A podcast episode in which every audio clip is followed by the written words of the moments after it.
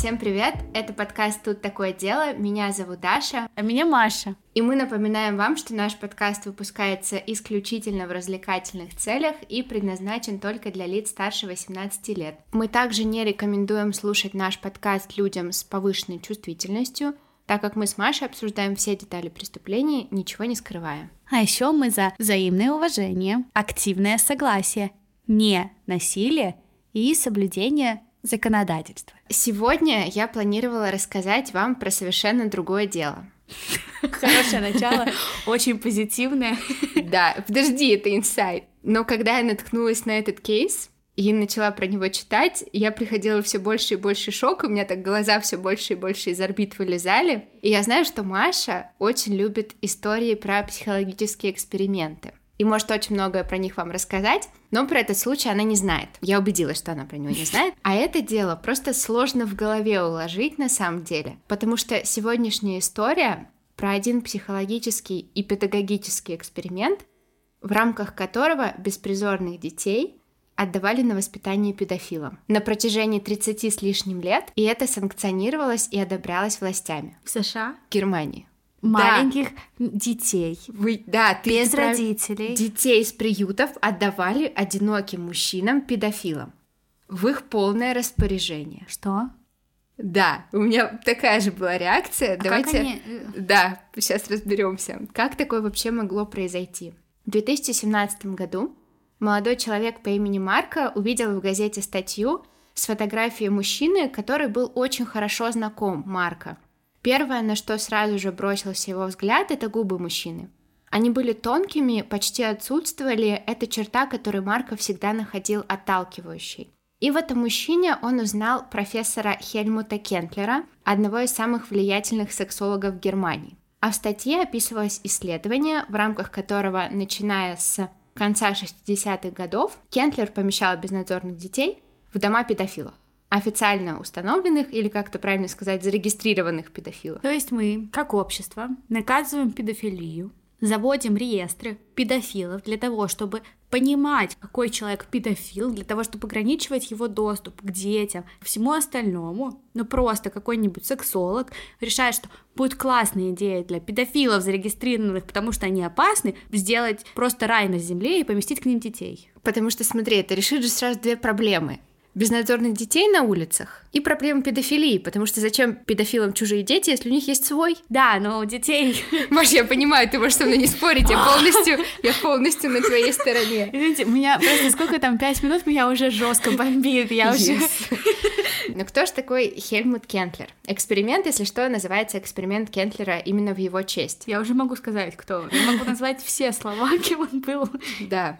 Хельмут родился в 1928 году его отец был лейтенантом в нацистской Германии и придерживался в воспитании сына учения Дэниеля Готлоба Морица Шребера, известного немецкого специалиста по воспитанию детей, которого вообще называют духовным предшественником нацизма. В основе учения Шребера лежал принцип подавления всех эмоций в ребенке, особенно в мальчике, потому что только это позволит создать более сильную расу мужчин, избавив их от трусости, лени, желания и проявления других нежелательных эмоций.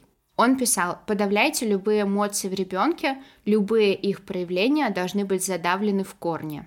Самым ранним и первым воспоминанием у Кентлера была прогулка с отцом по лесу. Отец быстро шел вперед, а Хельмут бежал за ним, но никак не мог успеть за его быстрыми шагами, он просил отца взять его за руку или хотя бы его подождать, но отец продолжал быстро идти вперед.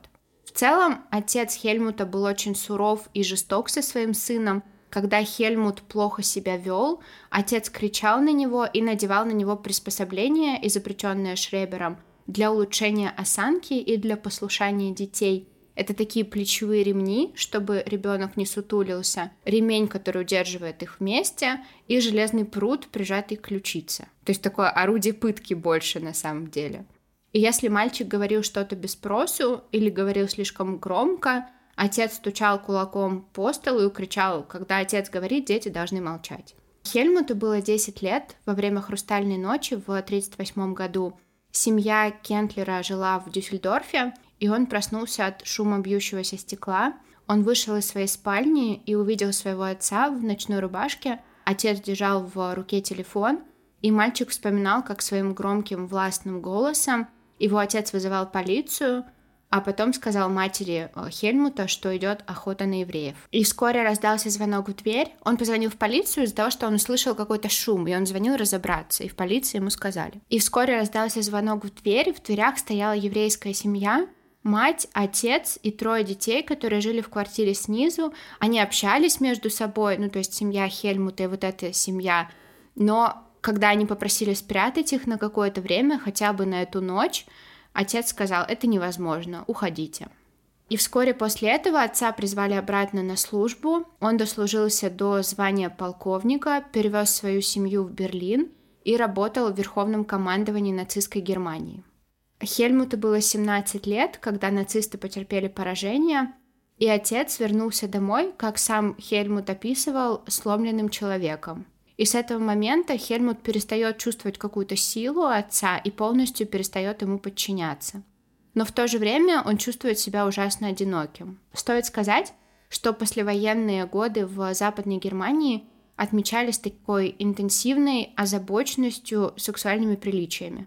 Как будто бы приличия могли разрешить моральный кризис нации и избавить ее от чувства вины за содеянное. Репродуктивные права женщин были строго ограничены, сохранялась полицейская деятельность по угонению гомосексуалистов. За два десятилетия после войны примерно 100 тысяч мужчин были привлечены к ответственности за это преступление. Ничего себе, я даже не знала этого. Какой ужас. А Хельмут в это время понимает, что его привлекают мужчины, и он чувствует, что он одной ногой уже в тюрьме. Он много читает в это время, пытается осмыслить свои чувства и найти им какое-то оправдание – в том числе он читает книгу Андреа Жида «Коридон», и, как он позже признался, эта книга избавила его от страха и опасения быть отвергнутым и непринятым. Но, к сожалению, его принятие себя не смогло помочь ему в отношениях с родителями. Они отказались с ним общаться после того, как он сказал им, кто он. И Хельмут говорил, что родители больше не любили его после этого.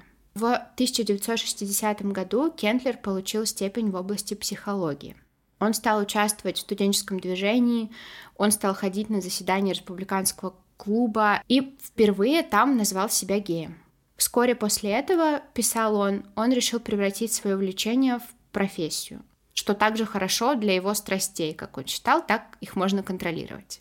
Он получил докторскую степень в Ганноверском университете и опубликовал в 1975 году свою диссертацию под названием «Родители и половое воспитание». Такое чувство, знаешь, что у него, ну, естественно, огромная обида на родителей, которые его не признали, вот он, и он как-то думает, вот, да, они думают, что я не такой, но я стану тогда врачом, я стану тогда, я сделаю это своей профессией. И я докажу, что это нормально. Что это, да, что я сделаю из этого что-то полезное, что это круто, что да, я молодец. но как будто бы вот это вот, вот перекос воспитания его, да, со стороны родителей, он привел к какому-то обратному перекосу в его уже сознательной жизни, что как бы привело к тому, что называется экспериментом Кентлера. И при написании этой работы он вдохновлялся психоаналитиком-марксистом, Вильгамом Райхом, который утверждал, что свобода для сексуальной энергии твоей и проявление этой энергии необходимо для того, чтобы построить общество нового типа. И диссертация Кентлера призывала родителей учить своих детей тому, что они никогда не должны стыдиться своих желаний. Интересно, как э, в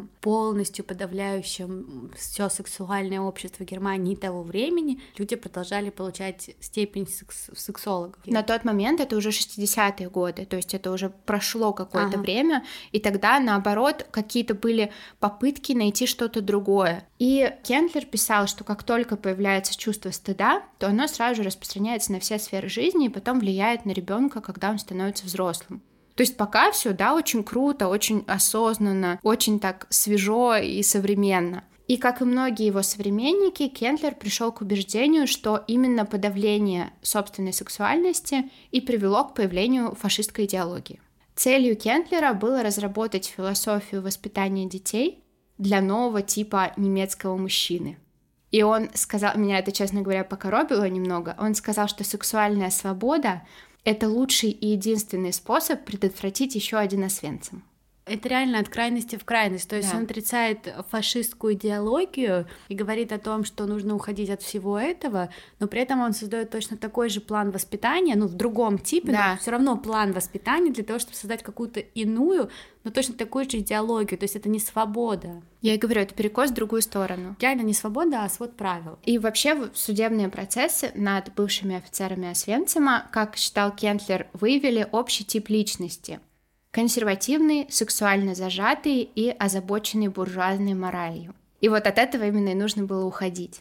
И здесь я хочу прояснить, что идеи Кентлера не были чем-то отличным от идей того времени.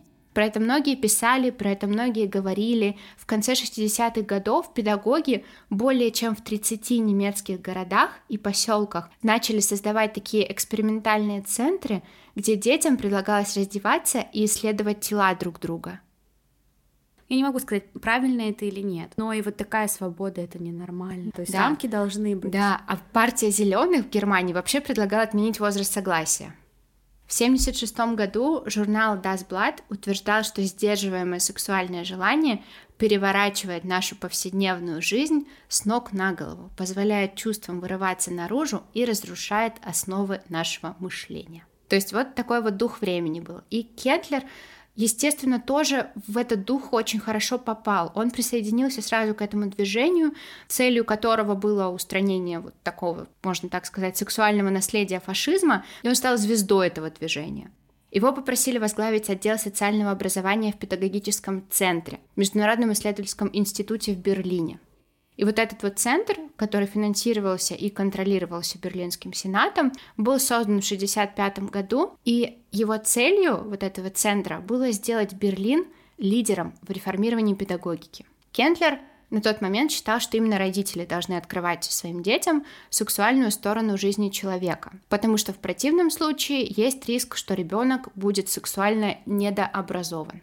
А еще он считал, это я сейчас цитирую, ранний опыт каитуса полезен, потому что в юности потребность независимости и свободе существует, да, которая у нас возникает именно в этом возрасте. И она может вызвать отказ принять нормы мира взрослых людей. То есть, грубо говоря, если ты ребенка ограничиваешь, да, и он там в 13 лет не познал какую-то сексуальную сторону жизни, то ты уже его травмировал. Иначе мы получим новое поколение фашистов и новый Освенцим. И Кентлер в это время очень большое внимание уделял проблеме беглецов, героиновых наркоманов и проституток. Он подружился с 13-летним мальчиком по имени Ульрих который был секс-работником. И Ульрих рассказал ему про человека по прозвищу Mother Winter, матушка зима, который кормил мальчиков, разрешал ночевать у него дома, стирал им одежду взамен на секс. Ну да, 13 лет, понятно, что да, педофил. И Кендлер думает, какой же хороший человек этот матушка зима. И разве эти подростки вообще назвали бы кого-то матушкой, если бы он был плохим, если бы он с ними плохо обращался? Как же хорошо, что эти подростки могут отплатить за его доброту чем-то и что-то дать ему взамен. Вот здесь у меня глаза уже потихоньку начинают вылезать из орбит. Меня бомбит очень жестко сейчас. Я Да. просто, я сейчас просто ненавижу все на свете, мне это очень не нравится. Учитывая, что у этих подростков нет еды и нет тепла и стиранных вещей, Да. это basic И полностью отсутствует ощущение безопасности. И Кентлер говорил Ульриху, то есть вот этому 13-летнему мальчику, что Ульриху очень повезло, потому что он красив, любит секс и может что-то дать взамен мужчинам-педофилам, которые ему помогают. То есть как круто, что у тебя это все есть, и ты можешь дать это мужчинам-педофилам в ответ. И Кентлер решает, раз Ульриху так нравится матушка Зима, то я помогу ему и сделаю так, чтобы Ульрих жил у этого мужчины дома и находился в полной его власти. И Кентлер с помощью своих связей передал Ульриха на попечение матушке Зиме, официально оформив опеку. И в этот момент он подумал, а почему бы не сделать так же и для других детей? Это же отличная идея. Кентлер нашел еще нескольких педофилов, которые жили неподалеку. Как Я он не их смогла... нашел? Вот, да, это тоже вопрос, только хотела сказать. Я не смогла найти информацию о том, как именно он их искал. У них ре- Скорее всего, есть реестры, да, списки Это какие-то. сейчас, раньше как так, ну типа, если только у него был доступ э, к файлам полиции. Он был человек с большими связями. Мне кажется, что он мог это добыть. Может быть, это из-за того, что он в этой вот среде, да, сексологов крутился, может быть, там Среди них кто-то... было педофилов. Нет, может быть, кто-то там собирал, да, может быть, кто-то там на суде выступал, да, как э, эксперт приглашенный. Короче, мне кажется, что он с помощью своих связей нашел. Это на самом деле так интересно, ну, ужасно, ужасно, но вот именно вот в отношении вот Кентлера это очень интересно. Насколько же у него абсолютно искаженный взгляд на мир — и он поизбавился от вот этой нацист, от вот этого нацистского воспитания, от вот этого всего ужасного. От жесткости, да. от подавления эмоций, да, и ушел куда-то вообще абсолютно не туда. Ушел в абсолютную противоположность, но по сути остался тем же. Да, то есть это извращенное вот то, что у него было в детстве. Как думаешь, он когда-либо вообще придет к какому-то правильному пониманию? Я думаю, нет. Я думаю, что у него абсолютно искаженный взгляд на всю жизнь. Ну, мне так кажется. Даже если он скажет ну, по-другому. А ты как думаешь? Ты знаешь? Я знаю. Я не думаю думаю, я знаю. И вот Кендлер находит еще пока только несколько педофилов, которые жили неподалеку, и тоже помогает им взять в семью ребенка. Но он думает, но этого недостаточно, я же могу сделать больше. И в это время парламент Берлина стремится найти новое решение существующих проблем общества и сделать так, чтобы Берлин, вся Германия в целом, имела репутацию такого форпоста свободы, человечности, всего современного, нового. Ну, то есть каким-то образом, да, исправить вот это вот общее, общее видение немцев. Ну, в общем, в 81 году Кентлера приглашают в парламент Германии, чтобы вы понимали, насколько высоко он как сексолог мог со своими связями добраться. Вот до туда. Чтобы он рассказал о том, почему гомосексуальность должна быть декриминализирована. Но вместо этого Кентлер начал рассказывать про свой эксперимент. Потому что это ведь, как я уже говорила, решит сразу две проблемы. Беспризорные мальчики больше не будут жить на улице, у них будет дом, о них будут заботиться, их будут учить, а педофилы больше не будут угрозой для общества. Все, мы решим сразу две проблемы одним махом, и это настолько просто, как вы раньше к этому не пришли, это же, ну, напрашивается. Он говорил, что уже активно следит за отношениями мальчиков и их приемных отцов в таких семьях, и мальчики, которые даже до этого не умели писать и читать, научились это делать именно благодаря своим отцам и их любви. Простите, что? И его выступление не вызвало какого-либо беспокойства или настороженности среди членов парламента. Возможно, им было абсолютно все равно, и судьба беспризорных мальчиков их абсолютно не беспокоила, а вот возможность решить проблему педофилии выглядела заманчиво. Но я не знаю мотивов этого решения, но Кентлер получает одобрение для своего эксперимента. Типа мы решаем проблему педофилии тем, что даем педофилам то, что они хотят. Да, но в ограниченном каком-то количестве, в ограниченной территории, да, то есть это не педофилы на улицах, это педофилы у себя дома, mm-hmm. чем не решение проблемы. Если в архивах когда-либо и были файлы о том, как э, Кендлер находил приемных отцов, куда именно отдавали этих детей, они не сохранились. Сам Кентлер, когда публично высказывался в отношении своего эксперимента, говорил о нем, он упоминал только три приемные семьи. Но в отчете за 2020 год ученые из университета Хильдесхайма пришли к выводу, что таких семей было гораздо-гораздо больше. Я очень долго пыталась найти этот отчет, но его нет в открытом доступе, есть только выдержки из него. И там было написано, что имена приемных отцов и мальчиков не разглашались, но, эта цитата, этими приемными семьями управляли иногда очень влиятельные люди, которые жили в одиночестве и имели власть в академических кругах, в каких-то институтах, в другой педагогической среде, которых принимали, которых поддерживали. И в докладе делается вывод о том, что некоторые действующие лица этого эксперимента были членами Сената, членами парламента. И эта история так и осталась бы историей с завесой тайны, где засекречены имена, найти очевидцев событий очень сложно, а следы мальчиков надежно спрятаны. Но вот в начале истории я вам говорила про молодого человека по имени Марка, и Марка как раз один из мальчиков-участников этого жуткого эксперимента, который рассказал про свой трагичный опыт. Когда Марко был ребенком, он любил мечтать, что он один из рыцарей тамплиеров, он защищает паломников, Марко был очень веселым ребенком, он любил гулять, чаще всего он носился по району абсолютно не обращая внимания на все вокруг. И в пять лет, когда он вот так же носился по району, он в одиночку переходил улицу и его сбила машина. Он не получил серьезных травм, но этот случай привлек внимание социальных служб. И социальные работники посчитали, что мать Марка не справляется с воспитанием сына и не уделяет ему должного внимания. Мать Марка воспитывала его одна. Его отец, беженец из Палестины, ушел от нее сразу же после рождения сына. Она работала в киоске с колбасками и изо всех сил старалась заработать денег. Помимо Марка у нее был еще один ребенок, старший сын, и однажды она отправила их в детский сад и оставила их там на 11 часов.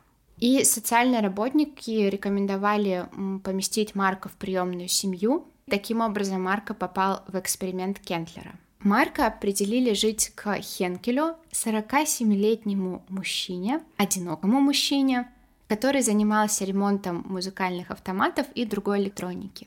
Квартира Хенкеля произвела на Марка сразу же огромное впечатление. У него был огромный дом, там было пять спален, он находился в старом красивом здании на одной из главных торговых улиц Фриденау. Фриденау — это престижный район, где жили всякие политики, писатели — и в этом доме еще жили два приемных сына Хенкеля, 16-летний и 24-летний. И они жили там уже давно. Марк рассказывал, что очень обрадовался, когда обнаружил в коридоре клетку с кроликами, с которыми он мог играть. Хенкель был очень дружен с Кентлером, то есть приемный отец Марка. И каждые несколько месяцев он вместе со своими приемными сыновьями приезжал навестить Кентлера в Ганновере. И во время этих визитов Кентлер мог понаблюдать свой эксперимент в действии, он смотрел за детьми, за их отношениями с приемным отцом. И Марко жил с Хенкелем уже полтора года, когда к нему переехал еще один приемный сын по имени Свен. Полиция обнаружила его на станции метро в Берлине, больного гепатитом. Свену было 7 лет. Он просил денег и говорил, что приехал из Румынии. И Свен был безумно благодарен Хенкелю. Марко говорил, что Свен был по отношению к Хенкелю послушным и любящим. И в это время Марко уже подрос, и Хенкель начинает все чаще приходить к нему в комнату и, как Марко говорит, просит его приласкать. Марко приходилось соглашаться и подчиняться. Он говорил, что просто не понимал, что такое поведение ненормально, и рассказывал, что ему казалось это как вкусы в еде, то есть у разных людей разные вкусы в еде, что им нравится, что им не нравится, и также в этом. И мальчики понимали, что происходит. Их на тот момент было четверо. Потому что Хенкель всегда закрывал дверь. Он не любил, когда за ним подглядывают. И поэтому, если дверь в спальню кого-либо из мальчиков была закрыта, другие сразу же понимали, что они в безопасности и к ним сегодня ночью не придут. Мальчики никогда не обсуждали это между собой, это была абсолютно запретная тема. Но Марко понимал, что так не должно быть, что что-то не в порядке. И однажды Марко взял нож с кухни, засунул его под подушку и так уснул. А когда Хенкель зашел к нему в комнату и подошел к кровати, то Марко достал нож и стал кричать. Хенкель тут же позвонил Кентлеру, и тот приехал к ним. Марко кричал, что у него за стеной дьявол, имея в виду, конечно, своего приемного отца, но Кентлер смог его успокоить, забрал у него нож. Кстати, до этого случая матери и старшему брату Марка разрешалось навещать мальчика примерно один раз в месяц, но только с разрешения Хенкеля. А Хенкель очень часто отменял визиты прямо в последнюю минуту и ограничивал общение Марка с его семьей. Но после этого случая состояние Марка очень сильно ухудшилось, он мочился в постель, он был безразличен ко всему, он просто как кукла безжизненный такой ходил. Ему не было интересно ничего, он начал плохо учиться в школе. А Кентлер заявил, что успехи Марка, которые он достиг благодаря Хенкелю, ухудшаются, как только он общается с матерью. Именно из-за того, что так сказал Кентлер, визиты матери запретили. И когда Марка было 9 лет, его мать обратилась к окружному судье в Берлине с просьбой разрешить ей проводить с сыном больше времени. Слушание состоялось в марте 92 года, за, за месяц до того, как Марка исполнилось 10 лет. Судья попросил поговорить с Марко наедине, но Хенкель стоял прямо за пределами комнаты, то есть на входе. И Марко говорил так, как будто его натренировали, то есть он просто абсолютно безжизненно на автомате, как робот, произносил заученные фразы. Он сказал судье, что его приемный отец любит его, а его родная семья нет. Когда судья спросил, хочет ли он по-прежнему видеть свою мать, Марк ответил «не очень часто». Он сказал, что хотел бы видеть ее раз в год и чтобы его папа был там, в смысле его приемный отец. Но когда судья спросил, все ли хорошо, не боится ли он своего приемного отца, Марко сказал, я боюсь его только иногда, по ночам. И вот, казалось бы, тебе ребенок прямо говорит, я боюсь этого мужчину, что он там с ним делает ночью. Еще и намекает, что этот мужчина с ним что-то явно не то делает. Но нет, за спиной Хенкеля был весь авторитет и связи Кентлера, а после слушания Кентлер направил судье письмо, в котором говорилось «В наилучших интересах ребенка я считаю абсолютно необходимым, чтобы контакты с семьей, включая мать, были полностью исключены на следующие два года. И в конце концов мать Марка отказалась от своей просьбы, она поняла, что она не может бороться. Учителя Марка, естественно, заметили, что с мальчиком что-то не так. Они отправили его к детскому психотерапевту, который должен был встречаться с Марко два часа в неделю. Но психотерапевт сказал, что пообщаться с Марко вдвоем он так и не смог. Хенкель всегда сидел рядом в соседней комнате. Там, получается, была комната, где занимались, да, психолог с ребенком, и комната переходила плавно в такую типа прихожей. Там закрывалась дверь, но все равно все было слышно, что происходит. И Хенкель всегда сидел рядом, вот в этой вот комнате, и он слышал все, что происходит. Марков вспоминал, что однажды после того, как сеанс начался без ведома Хенкеля, он ворвался в комнату, Хенкель, и ударил психотерапевта по лицу. Марка был восьмым приемным сыном Хенкеля за 16 лет. Он был восьмым и не последним. То есть был Свен девятый и будут еще. То есть это даже не эксперимент, потому что эксперимент был бы вообще неоправданный. Да. Все-таки один ребенок вырос и все, а это типа я под видом официального эксперимента своих друзей, которые будут от меня абсолютно зависеть, буду снабжать их детьми. И вот Хенкель начал брать детей в семью в 73 году, и социальные работники говорили, что Хенкель всегда искал контакта с мальчиками. Действительно, и никто из них не задумался. Да, но шесть лет спустя один работник начал подозревать, что, кажется, Хенкель состоит в гомосексуальных отношениях с одним из своих приемных сыновей. Началось расследование, но тут снова в дело вмешался Кентлер. Он не мог допустить, чтобы его эксперименту что-то угрожало. Кентлер написал огромное экспертное заключение, в котором не просто расхваливал родительские навыки Хенкеля и его вклад в воспитание детей, но еще и возмутился поведением психотерапевта, который обследовал вот этого вот приемного сына, и объяснил, и вот здесь просто шок. То, что иногда нам кажется фаллическим символом, на самом деле является просто самолетом. А ты можешь мне объяснить суть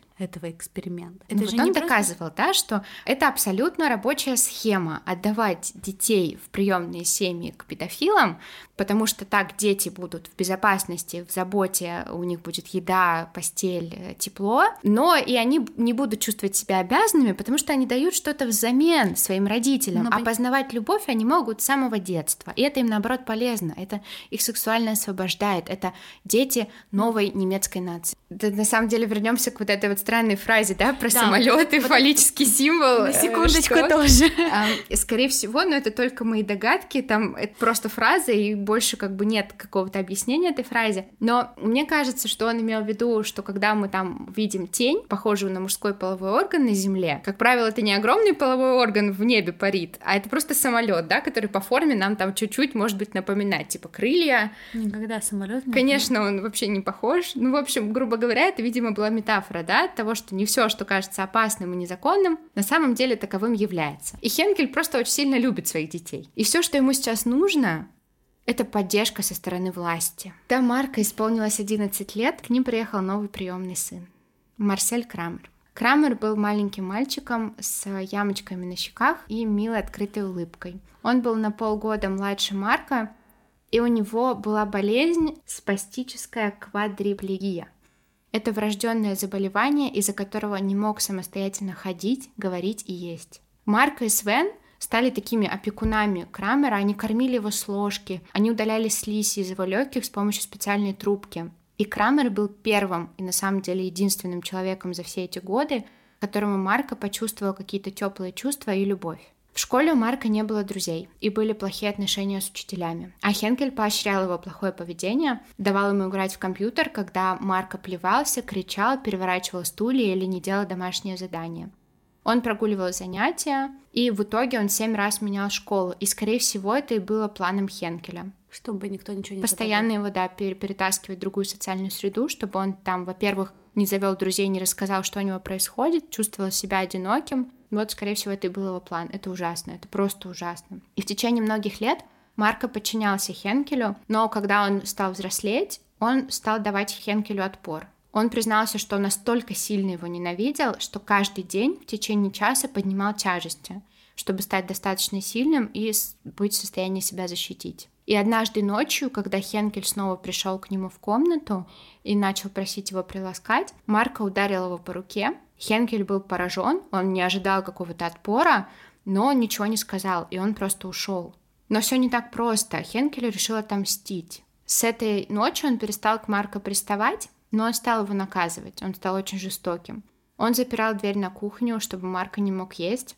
Он начал его бить, а сам говорил, что он бьет не его, а дьявола внутри мальчика. Марко помнит, что Кентлер и его приемный отец часами разговаривали по телефону по поводу этой ситуации и обо всем вообще в том числе и о политике, и они даже удивлялись тому, как много говорит Хенкель, потому что дома он был немногословен, редко говорил полными предложениями. Марко и Свен тоже не разговаривали друг с другом, не то что там со старшими мальчиками.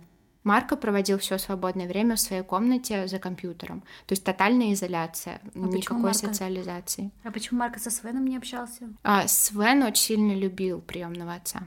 Марка не понимал. Свен ему был безумно благодарен, просто вообще. Однажды соседи включили громкую музыку, нарушив тишину в их квартире, а у них прям реально была тишина, они не разговаривали друг с другом, они не разговаривали там, когда собирались там поесть, никто ничего друг другу не говорил. И Хенкель сказал мальчикам, что хочет просверлить отверстие в двух микроволновках, двух микроволновых печах, а затем направить радиоактивные волны друг на друга вот в этих микроволновках под правильным углом, чтобы у соседей был сердечный приступ. То есть он считал, что если микроволновки вот так вот правильно направить друг на друга, то это вызовет у соседей сердечный приступ. Сексуальная свобода тогда людей наводит Видимо, на мысли. да, скорее всего. Новые э, границы гениальности. А когда Марка исполнилось 18, он мог уехать. Он по закону мог покинуть дом э, Хенкеля, но ему даже в голову не пришло уехать. Он говорил, что у него в голове не было представления, что можно жить как-то по-другому. Критическое мышление в нем не то, что не воспитывали, а наоборот старательно убивали каждый день. И однажды Крамер, вот тот самый его младший приемный брат, заболел гриппом. И в течение 48 часов его дыхание становилось все более затрудненным, а из-за болезни он вообще еще хуже дышал. И Марко проверял Крамера по нескольку раз за ночь. Он спал там у него на полу под ножью кровати, постоянно проверял, дышит ли мальчик. И он так волновался. Но Хенкель не давал ему вызвать врача. Он всегда сопротивлялся тому, чтобы в доме был кто-то посторонний. И к тому времени, когда Марко уговорил Хенкеля все-таки вызвать скорую, вызвать врача, было уже слишком поздно. И Марко говорил, что он смотрел мальчику прямо в глаза, когда он умирал. А файлы социальной службы, ну, то есть они должны какой-то отчет писать, если в семье умирает ребенок. А там просто краткая отписка. Поступил звонок от мистера Хенкеля, который сообщил, что Марсель неожиданно умер прошлой ночью. Так написал сотрудник социальной службы в сентябре 2001 года. А в последующей... 2001-го? В смысле, да. это было только вот? Да. Последующей заметке говорится, что Хенкель, которому было 60, хочет взять еще одного ребенка. Подожди, я что-то пропустила по времени. Это что, вот-вот было? Вообще, Марка говорил, что в этой приемной семье дети жили до 2003 года. То есть это все было до 2003 года. То есть это было вот-вот. Цивилизованный да, мир. Да, да. Их просто никто оттуда не забирал, они там жили и жили, все. Марко жил в доме, пока ему не исполнился 21 год. Хенкелю, слава богам, не разрешили взять еще одного приемного ребенка. Он разозлился и выгнал Марка из дома. И Марка было негде жить. Он провел три ночи на скамейке в парке. С помощью благотворительной организации, которая помогала бездомной молодежи, он в конце концов переехал в квартирку. Иногда он воровал продукты в продуктовых магазинах, чтобы хоть немножко есть. Он не понимал и не знал, как устроен мир вокруг. Он не знал, как платить за электричество, что делать дальше своей жизнью, как общаться с людьми. Он несколько раз просыпался посреди ночи. Привычка с тех пор, как его брат Марсель Крамер болел, и он привык за ним ухаживать, просыпаться посреди ночи, чтобы проверять. Но вместо того, чтобы пойти в комнату своего приемного брата, он проверял свое собственное тело, чтобы убедиться, что он существует, что он вне этого дома, и почувствовать какое-то да, свое физическое воплощение. Мать он не нашел? Он не общался с ними. И он проводил так много времени в одиночестве, что он разучился просто составлять из слов предложения полноценные. Он говорил, что пребывал в своего рода спячке, и в таком состоянии он находился пять лет. Но через пять лет он почувствовал какую-то невероятную ярость. внутри и абсолютное безразличие к тому, как чувствуют себя окружающие. Когда ему было 26, он ехал в поезде в Берлине и заметил, что на него смотрят трое мужчин. И сам того не сознавая вообще, что произошло, что происходит вокруг, он вдруг начал избивать этих мужчин прям с яростью с ненавистью какой-то. И после этого случая он понял, что он превращается в своего приемного отца. Он говорит, я становился тем человеком, которым Хенкель пытался меня сделать. И говорил, что чувствовал себя продуктом, каким-то результатом, объектом. Он совершенно не понимал, что делать со своей жизнью. Но однажды его остановила на улице женщина, сказала, что она фотограф, и спросила, не хочет ли он быть моделью. Он согласился. Это была обычная серия фотографий для сайта, но Марко начал социализироваться. Он говорил, что это было как путешествовать без знания местного языка долгие годы в незнакомой стране, и потом, наконец-то, встретить людей, которые понимают твой язык и понимают, что ты говоришь. И работа моделью вдохновила его на какие-то дальнейшие шаги, на дальнейшие свершения – он решил записаться в парикмахерскую. И там он встретил девушку по имени Эмма. На самом деле ее зовут не так, но ее имени мы не знаем. Сам Марко считает, что привлек Эмму только своей внешностью. Кстати, также он думает и про Хенкеля, потому что все дети, приемные дети, да, были темноволосые и с темными глазами. А, они с Эммой, э, Эмме он сразу понравился, сначала он сопротивлялся близости, каким-то серьезным отношениям, но постепенно он почувствовал, что он дорожит Эммой, она переживала за него искренне, она им тоже дорожила, и Марко понял, что Эмма готова бороться за него, и, пожалуй, она первый человек в его жизни, который любит его просто так. Марко и Эмма решили пожениться. Марко говорил, что хочет перевернуть страницу, начать все сначала, и даже взял фамилию Эммы. Марка не общалась со своими биологическими родителями и братом с тех пор, как ему исполнилось 10 лет. А с Хенкелем Марка связывался только два раза. Первый раз, когда Хенкель позвонил, Марко подумал, что у него, похоже, какое-то слабоумие, потому что Хенкель спросил его, не забыл ли Марко покормить кроликов. А следующий раз был уже в 2015 году, когда Эмма уже была беременна их первым ребенком. Оказалось, что Хенкель серьезно болен. Марко поехал в клинику в Брандербурге и узнал, что его отец находится в хосписе и умирает от рака. Марко приехал в хоспис, увидел там Хенкеля, который лежал в постели, стонал от боли. У него очень мучительная была стужа стадия. У него была длинная, как у какого-то волшебника, борода, и Марко показалось, что он почти потерял рассудок. Марко смотрел на Хенкеля меньше пяти секунд, достаточно долго, чтобы убедиться, что его приемный отец действительно умирает, и затем он повернулся, закрыл дверь и вышел из больницы. Хенкель умер на следующий день, Марко неожиданно для себя впал в состояние скорби, похожее на то, что он испытывал после смерти своего приемного брата.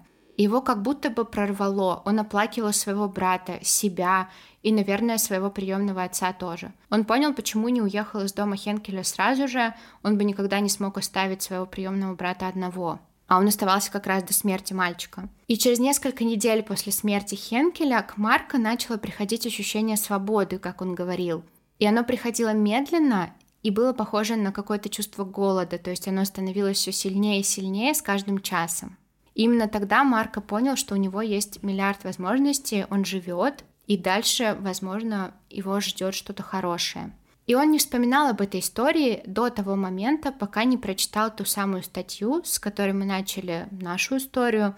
Он связался с автором статьи Терезой Нентвик, которая была политологом в Институте исследований демократии, и Марко представился как пострадавший участник эксперимента. То есть вначале он не называл своего имени. Возможно, кстати, Марко его не настоящее имя. Нентвик до этого разговора предполагал, что эксперимент Кентлера закончился в 70-х годах, но Марко сказал ей, что жил в своей приемной семье до 2003 года. После своей статьи Тереза планировала написать диссертацию по анализу эксперимента Кентлера. В ней она хотела описать не только работу Кентлера, но и написать про его жизнь. Вот ты спрашивала. Кентлер сам усыновил троих детей и, похоже, проводил у себя дома неофициальную версию эксперимента с собственным участием. Я говорю, это был эксперимент, это была просто больная психика человека, который... у которого есть власть и влияние. Да, и он просто делал, что хотел, что хотел он и его друзья. Он и знал, это... чем подкупить этих педофилов в парламенте и в Сенате. Да, и это страшно. Тереза связалась с психологом Карин Дезерат, которая работала с двумя приемными сыновьями Кентлера, и она была уверена, что дети подвергались сексуальному насилию. Но Дезират была многим обязана Кентлеру, он помог ей получить первую должность, и она не хотела вмешиваться поэтому отправила мальчиков к другому психотерапевту. Мальчики предпочитали держать все в секрете, сказала она, потому что они не хотели снова попасть на улицу. Что это вообще за солидарность? Ты помог мне с моей первой должностью, поэтому я закрою глаза на то, что ты педофил. Да, она потом попыталась оправдаться, сказала, что она разорвала общение с Кентлером, пришла к выводу, что его поведение было жутким и неправильным, но тем не менее мальчикам она никак не помогла. Гюнтер Шмидт, бывший президент Международной академии сексуальных исследований, дружил с Кентлером более 20 лет. И он говорит, честно говоря, я относился к этому с уважением, сказал он об эксперименте. Потому что я подумал, что это действительно молодые люди, которые находятся в бедственном положении. У них несчастное детство, и хорошо, что кто-то за ними присматривает. И вообще, если Кентлер этим занимается, то все будет хорошо. То есть насколько это все строится, да, на авторитете одного человека. И Гюнтер еще добавил, к тому же Берлинский сенат это одобрял. Когда Кентлеру было 57, он написал Шмидту письмо, в котором объяснил, что он чувствует себя таким счастливым, несмотря на приближающуюся старость, потому что он не одинок, и его 26-летний сын вместе с ним были частью очень насыщенной истории любви, которая длилась 13 лет и до сих пор не угасла. На протяжении большей части своей карьеры Кентлер говорил о педофилах как о благодетелях. Но в 1991 году он пересмотрел свое мнение после того, как его младший приемный сын, как раз тот, про которого он говорил в письме, покончил с собой. Он повесился, не оставил записки. И Кентлер с этого момента начинает изучать обратную сторону своего эксперимента очень вовремя. И каким последствиям это может привести. Он прочитал работу Шандора Ференци, венгерского психоаналитика и ученика Фрейда, где говорилось, что сексуализированные отношения между взрослыми и детьми всегда являются асимметричными и разрушительными. Ференци предупреждал, что давать детям больше любви, чем они ищут, это будет иметь такие же патогенные последствия, как и отказ любви, потому что детские личности, они недостаточно сформированы для того, чтобы иметь возможность протестовать.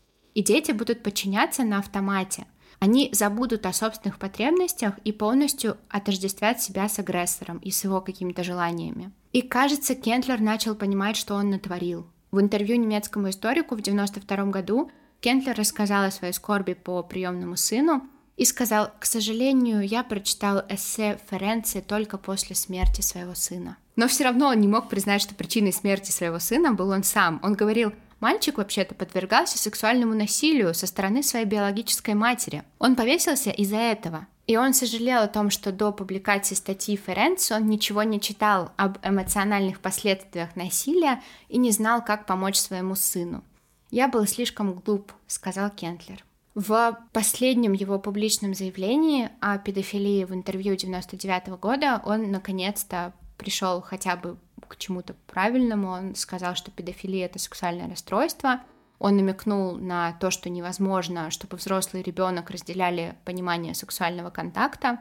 И проблема, по его словам, в том, что у взрослого всегда монополия на определение, у него всегда власть страшно, да, что просто человек, который признает там, что он неправильно сделал что-то, но этого не оправдывает, пока он этого не осознал, он может творить все, что хочет. Это ужасно страшно. Мне после этого было прям физически страшно, потому что действительно люди, у которых есть власть, какие-то социальные плюсики, какие-то связи, они на самом деле могут прийти к каким-то выводам, воплотить их в реальность и заставить других людей делать так, как они вот видят это правильным. Ну, то есть просто вот как марионетки, да, расставить все в своем кукольном домике и поиграться. Это ужасно. И умер Кентлер в возрасте 80 лет в 2008 году, и в куче некрологов его называли отцом эмансипации с чего бы и маяком сексуального просвещения. То есть этот человек отдавал детей, маленьких мальчиков, в семьи педофилов, утверждал, что детям это пойдет на пользу,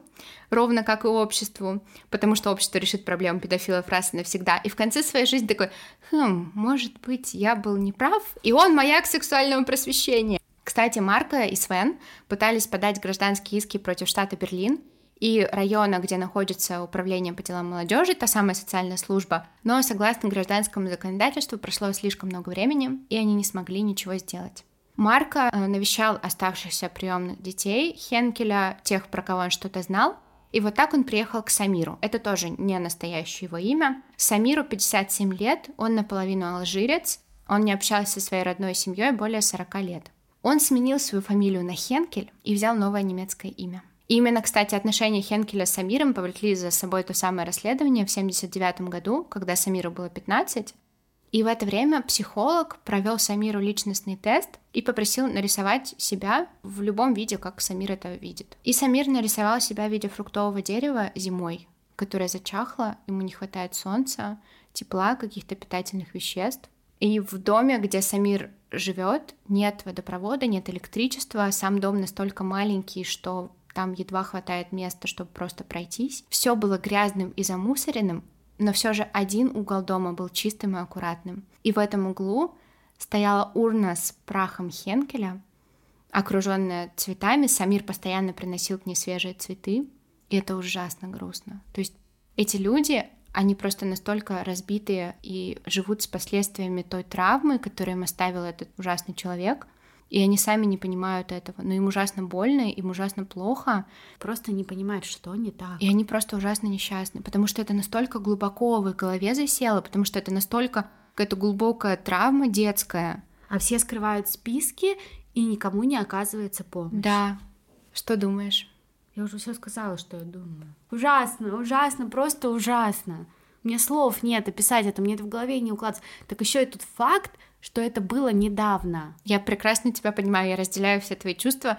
Э, на самом деле, да, мы много не будем по поводу этой истории комментировать, выпуск и так получился большой. Вот, э, пишите нам свое мнение по этому поводу, что вы думаете по поводу этой истории. Так что вот такая вот история про эксперимент Кентлера. Мало кто на самом деле про эту историю знает, еще меньше про эту историю говорят. Так что всем пока и увидимся в следующем выпуске. Пока!